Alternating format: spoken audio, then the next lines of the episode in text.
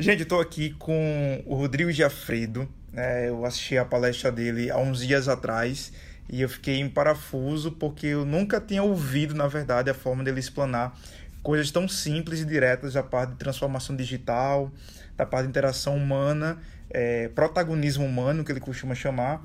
E hoje a gente vai bater um papo com ele aqui para é, a gente tirar várias pérolas, várias expertises, vários insights aqui é, do que ele tem feito é, de muito inovador, mas ao mesmo tempo muito simples para a gente poder praticar, seja na nossa empresa, seja no empreendedorismo solo, seja na sua agência, seja o que for na sua vida, realmente vai, vai poder te agregar muito. Rodrigo, muito obrigado, cara. Obrigado você, Ed. Pelo convite. Pelo convite. Estou ah. muito feliz mesmo poder falar com o Ed e com vocês aí. Muito legal mesmo que vocês estejam aí parando para me ouvir. Legal. Rodrigo, é... fala um pouquinho. Quem é você? Quem é o Rodrigo? Como é que a pessoa, as pessoas podem definir e reconhecer o Rodrigo hoje? Até falar das tuas experiências passadas também, mas quem é o Rodrigo? Ah, meu nome é Rodrigo Jafredo, eu tenho 42 anos uma filha de 19, cabelo moicano, uma Harley Davidson, barba branca e gosto muito de gente. Acho que e sou casado há 25 anos com a mesma mulher e assim, contrariando todas as estatísticas modernosas do mundo das startups e da transformação digital, eu sou um cara de família que acredita que se as pessoas não souberem o que fazer com tecnologias, com metodologias e com novos modelos organizacionais, essas coisas não servem para absolutamente nada. E eu acredito que os últimos anos, principalmente as últimas décadas, o, o mercado de trabalho mecanizou demais a utilidade do ser humano. Então o trabalho deixou de ser arte e passou a ser é, sinônimo de produtividade, só de produtividade uhum. como, como sinônimo de eficiência e de, do quanto você entrega quantitativamente, ao invés da qualidade daquilo que você entrega qualitativamente. Então, eu com a abordagem protagonismo humano na era digital, eu e a minha esposa que é filósofa e pedagoga, a gente percebeu que as tecnologias elas vêm para tirar o lado mecanicista do trabalho humano e isso pode ser uma ameaça para as pessoas que não estiverem preparadas para se tornarem mais humanas. É, a gente conversava aqui há pouco, né, Ed, sobre uhum. é, a, a, o passado da maioria dos empreendedores de hoje. Provavelmente os pais são funcionários, não eram empreendedores, então você cresce nesse ambiente e, e, toda a sua influência, toda a sua rede de influência, ela está muito ligada à, à estabilidade, à segurança, que na verdade são muito frágeis porque a gente Sim. não consegue garantir, a gente não tem gestão sobre essa estabilidade, sobre essa segurança. A gente vai para as escolas e para as universidades e, pelo menos nos, nas últimas décadas, isso não estava na agenda das escolas e das universidades, preparar as pessoas para empreender, para desenvolverem seus próprios negócios.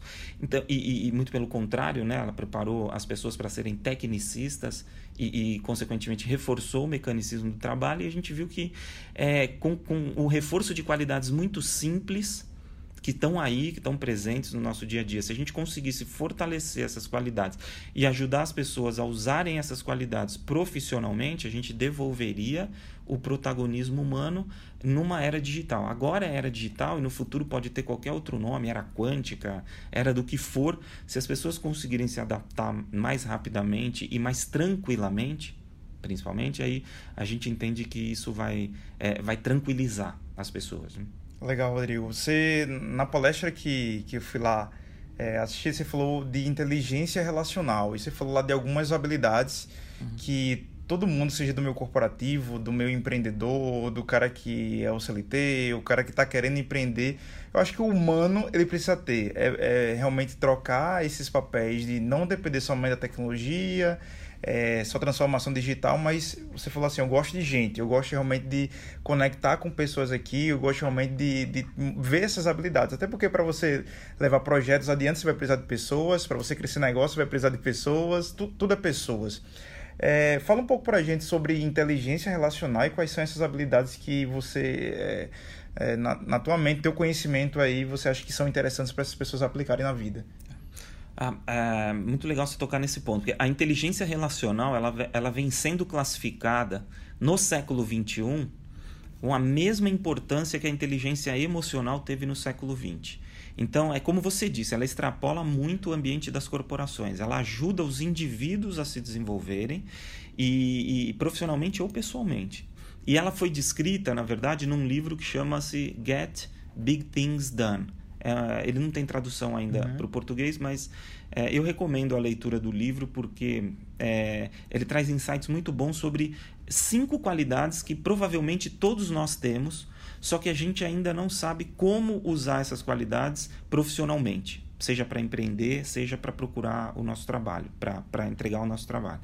A primeira dessas qualidades é a curiosidade. E não é qualquer tipo de curiosidade, mas é a curiosidade de saber o que as pessoas esperam quando elas te pedem alguma coisa. É uma curiosidade mais intencional.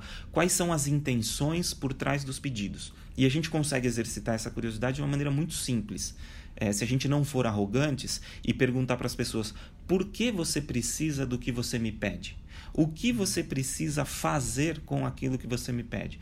Ou se a gente, como empreendedores, observar o mercado e tentar identificar o que as pessoas gostariam de fazer e não conseguem.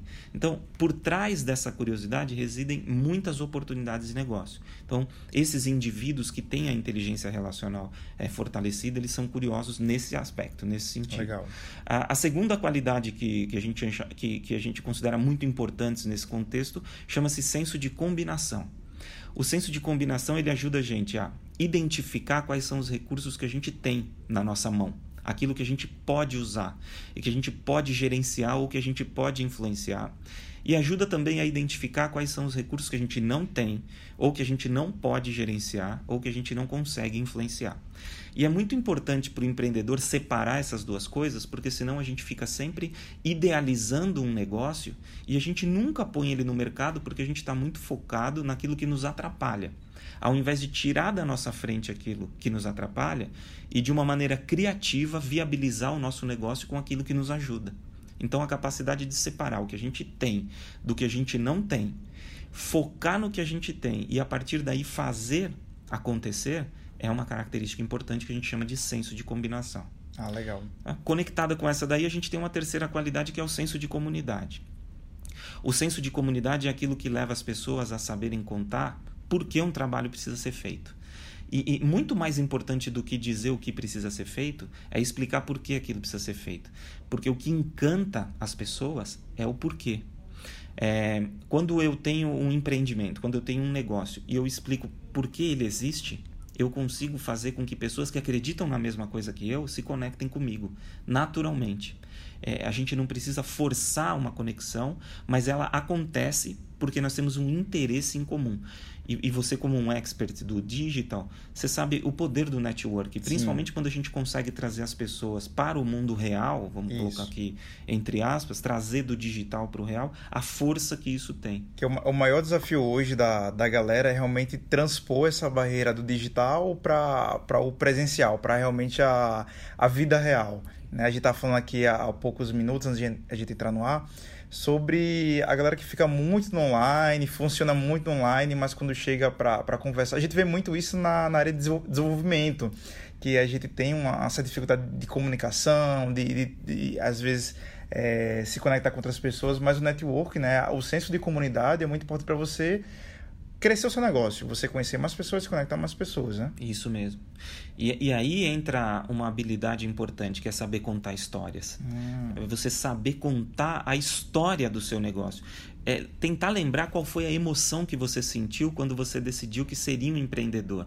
É aquilo que te move que vai mover as pessoas também. Muito provavelmente, se aquilo tocou você e sensibilizou você, não deixa de contar o lado emocional da história do seu negócio, porque a conexão entre os seres humanos é uma conexão emocional. Ela não é uma, uma conexão técnica, mas ela acontece em outro nível. Então, se você transmite a emoção que você teve quando você pensou no seu negócio, provavelmente você atrai pessoas que acreditam na mesma coisa que você acredita.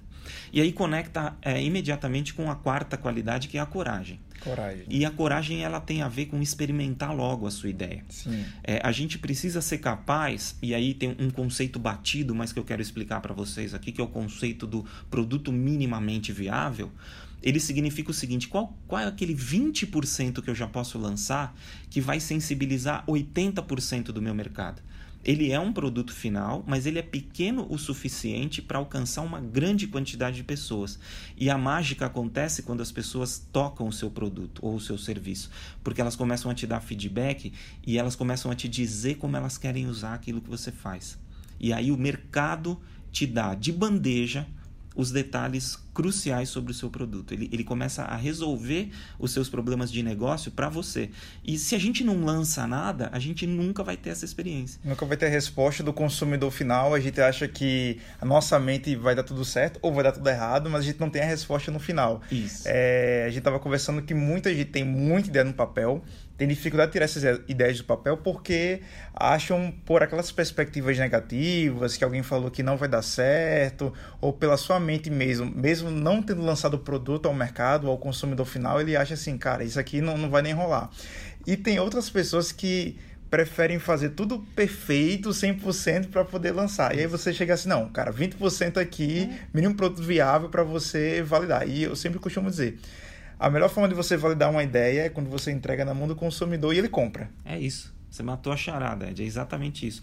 Ou, ou, seja, no empreendedorismo não existe amor à primeira vista, né? Você não se apaixona pela sua ideia ao ponto de é, isolar ela do mercado. Você, pelo contrário, você entrega ela para o mercado e você aceita fazer ajustes na sua ideia. Lógico, é, você não vai transtornar completamente a sua proposição de valor, mas você aceita fazer ajustes com base nesse feedback.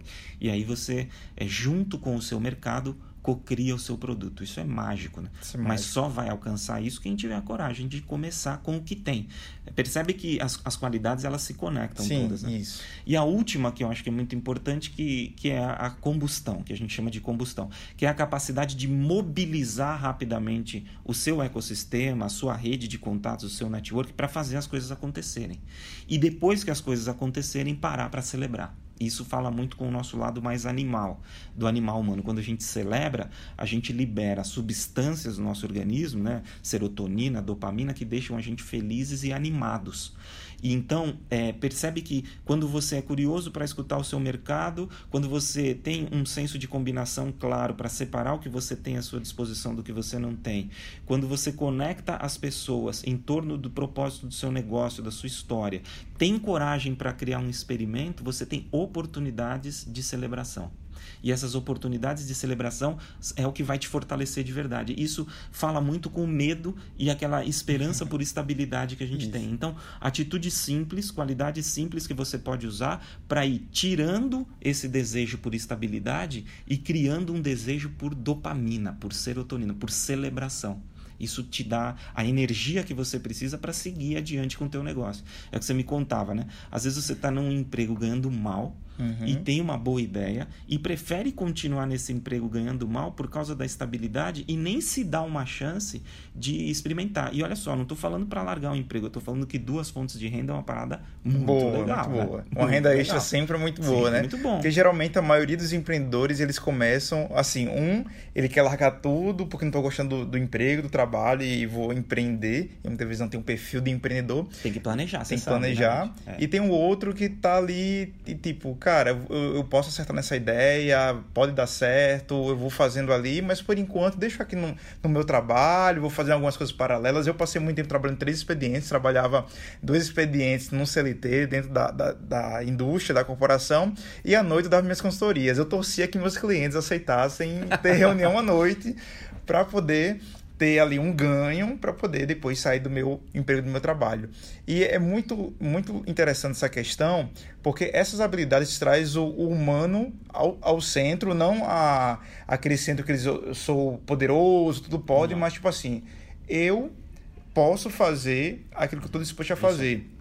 Isso chama autonomia. Autonomia, né? E eu acho muito legal você celebrar as pequenas conquistas. A primeira venda que você faz do seu produto, o seu primeiro cliente, o seu primeiro não, Isso. seu primeiro feedback positivo ou negativo. É muito importante que você celebre para gerar todos esses hormônios Isso. e gerar a, esse, esse senso animal que a gente tem realmente de, de competição, que é muito importante, uhum. e você gerar o network. E eu queria puxar um pouco dessa, dessa questão do network. Agora você foi considerado a voz do LinkedIn. Sim. Né? E tem... Foi uma surpresa. Foi uma surpresa, né? E, uhum. cara, como é que foi essa, essa chamada aí? Como é que Sim. foi o trabalho no, no LinkedIn esse, esses tempos aí? Sim, eu, eu durmo muito pouco, né? E aí, em 2015, um dos meus mentores, que é um dos profissionais de marketing mais iminentes do país, o Mauro Segura, ele me contou a história dele, como engenheiro, como ele foi parar no marketing e comunicações, e ele recebeu um conselho de uma profissional muito experiente, falou, Mauro, você precisa escrever um pouco, porque você não consegue falar tudo que você Sim. tem para falar e, e, o seu nível de ansiedade vai ficando alto, de repente escrevendo você consegue sair dessa. Ele me Alivia contou a história dele. eu me inspirei e falei, vou começar a escrever também. Gosto muito de escrever, né? Tenho, eu não tenho receio de me abrir e tal, né? Então eu, eu comecei a escrever em 2015 no LinkedIn. Nossa. Tem uma plataforma lá que chama Post, que é um, uma espécie de blog que você pode colocar seus textos. 2015 era um terreno assim, pouca é, gente escrevia pouca gente escrevia lá, né? E tal. E assim, pouca audiência, uhum. né? Muito mais os amigos, assim, os colegas de trabalho. E só que a, as pessoas começaram a se sensibilizar com o que eu escrevia e elas começaram a compartilhar. E, e assim, eu não imaginava, né, o alcance, o poder, Sim. nada, não sabia usar a ferramenta. E aí eu tinha textos mais curtos que eu comecei a usar na timeline também. E eles são sobre a realidade do jogo de poder corporativo, que é um assunto que me encanta. Sim. Eu gosto da ciência humana, das artes liberais, eu gosto mesmo de política, essencialmente, né? Não partidária, mas a, a, o jogo, né? A articulação da sociedade. Porque um, uma, uma das um dos principais sinais de que a gente evoluiu como espécie é a capacidade de, de, de formar uma sociedade que tem outros interesses que vão muito além da sobrevivência. É, a gente é o único ser que realmente negocia, Sim. que articula, que sabe o que é ganhar, sabe o que é perder, que tem, que consegue transformar a imaginação em realidade. Isso é muito especial para ser desperdiçado, né? Então eu, eu, eu gosto de escrever sobre essas coisas. Eu quero que as pessoas despertem para essas coisas. O mecanicismo tira isso da gente, né? A gente é, começa a viver assim, acorda, trabalha, tudo automático, dorme, piloto automático, dorme, tá, e não pensa mais. Não pensa mais. Aí eu comecei a fazer perguntas. E essas perguntas, algumas pessoas falam, ai, pô, agora eu preciso de um sonrisal. Ai, caramba, eu preciso de um antiácido. Eu falei, pronto, eu vou tá dar um nome para esse negócio. Reflexões ácidas. E eu comecei a usar essa hashtag reflexões ácidas. E deu muito certo, porque as pessoas se, se enxergam naquelas situações. Eu falo sobre o dia a dia do jogo de poder, né, corporativo, e as pessoas que são vítimas ou que são protagonistas do jogo, elas se identificam com aquilo. Legal. Ah, eu vivi isso, eu falo de reunião chata, Sim. até de, é, por exemplo, ataques à, à reputação. Sim. Então vai de uma ponta até a, a outra, outra, dependendo de onde você está, você se identifica. E aí deu muito certo. E aí eu acho que por isso, eu acho realmente foi por isso que a minha rede começou a crescer, porque a pessoa se identificava e Sim. mandava para outra assim. Gerou conexão ali. a gente falou no almoço. Ciclano, se identificava ali. É isso, é isso. É isso aí. Aí é... cresceu a base de seguidores. Aí o que o LinkedIn me disse foi: ah, como sua base de, de seguidores cresceu numa forma X e como seus textos foram bastante compartilhados, engajaram, né, e bastante comentados, toma aqui um reconhecimento. Então, que legal. foi isso. E aí as reflexões ácidas, inclusive, viraram um livro que você vai lançar agora em dezembro. Isso. Né? Convida já a galera ah, para. Posso convidar? Ah, então Pode. vou aproveitar. Ó. O evento de lançamento mesmo é dia 22 de dezembro, no Great Place to Work, que fica em Pinheiros, em São Paulo. Mas o livro já está à venda no site da editora. Você pode Legal. comprar a versão física, né, impressa, e a versão digital. Ficou bonito mesmo, tá? Não é por nada, não, mas ficou bonito. São seis capítulos com cápsulas de conhecimento, 100 cápsulas de conhecimento ao todo. E esse, esse lance de jogar no mercado, a gente conversava aqui nos bastidores também. Foi muito interessante, porque eu escrevi o livro para as pessoas. Só que eu descobri que mentores, coaches, mentis têm usado o livro para identificar quais são os gaps de desenvolvimento pessoal que precisam ser melhorados. Então, se você aí que é mentor, mentir, coach, ou, ou precisa de, um, de, um, de, passar por um processo de mentoria, talvez o livro te inspire a o que eu preciso melhorar, né? Quais Legal. pontos eu preciso melhorar. E você já pode comprar no bit.ly barra reflexões ácidas sem acento nenhum. Ah, legal. Quando é. você estiver lá no futuro, aí você vai procurar no Google lá Reflexões Ácidas, com certeza já está ah, sendo um sucesso, já, tá, já, vai estar é. tá ranqueado lá no Google. que bom. Né? E, e, vai ser bombado. É, Rodrigo, um conselho é, para quem está ouvindo a gente aqui, um conselho que você poderia dar para quem quer ser protagonista. Uhum. Protagonista nessa, nessa era digital, que tudo é tecnicista a maioria das vezes. E você tem que realmente, através dessas habilidades que você falou aqui, como é que o cara hoje ele pode ser protagonista da vida dele? Uhum. Olha, o, o, para mim, né, eu tenho um conceito muito particular de liberdade. Né?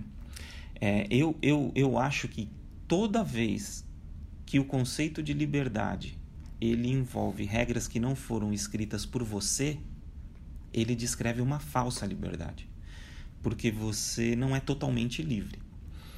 É, eu recomendo que nós tenhamos a coragem de nos tor tornarmos pessoas livres, que nós consigamos estabelecer algumas regras para a nossa vida. Definir o que é ser você daqui a cinco anos. Fazer escolhas, escolhas duras. É, e a partir dessas escolhas duras que você fizer, começar a caminhar e não olhar para trás não olhar para trás. Vão colocar um monte de barreiras na sua frente, vão te desencorajar, vai ter um monte de discussão ética, moral baseada em senso comum, vai ter um monte de gente querendo vomitar regra em cima de você, te desencorajar, mas você precisa acreditar na definição que você fez de você mesmo. A gente está vivendo numa geração que precisa muito do estereótipo, que carece de elogio, aprovação que, que social, carece de aprovação é, o tempo todo, e a gente não pode, gente, desculpa a gente. Foi meu alarme que tocou. Tranquilo. a gente não pode se sujeitar a isso se a gente quiser ser protagonista da nossa história. Sim. E por eu ser agnóstico, eu acho que depois que a gente morre, acabou. Então não pode ser passar uma vida inteira. É, vivendo debaixo das regras de alguém que não é você mesmo. Pelo menos algumas coisas da sua vida tem que estar no seu controle. Tem que pegar as rédeas. As suas e, e, e se você é um empreendedor e uma empreendedora e está ouvindo a gente, pensa o passo que você deu. Você é muito diferente do resto do nosso país. Você é uma pessoa extremamente diferenciada.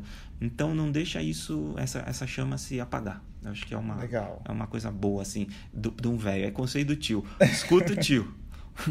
Escuta aí que já tá certo, né? é. é. Rodrigo, cara, quero te agradecer muito pelo teu tempo. Vou deixar aqui tuas redes sociais aqui na ah, descrição obrigado. desse podcast. Obrigado. E galera, deixa um comentário aqui, vai lá nas redes sociais do, do Rodrigo, com certeza. O cara tem trazido muito conteúdo relevante. No meio de tanta, tanto conteúdo aí, ele, ele desmistifica muita coisa que às vezes é, é tão complicado, é tão burocrático, né? Ele, ele consegue organizar. Ele, ele é um desorganizador, mas ele consegue organizar também muitas ideias. Rodrigo, muito obrigado, cara. Obrigado você, Ed. Muito obrigado, um prazer, sucesso. Tá? Obrigado mesmo, E a gente galera. se vê aí na próxima. Vê, vê sim. Tchau, galera. Sucesso para vocês. Fica firme que vai dar tudo certo. Não desiste, não. Tchau, gente. Então, até a próxima aí. Bora impulsionar. Até mais.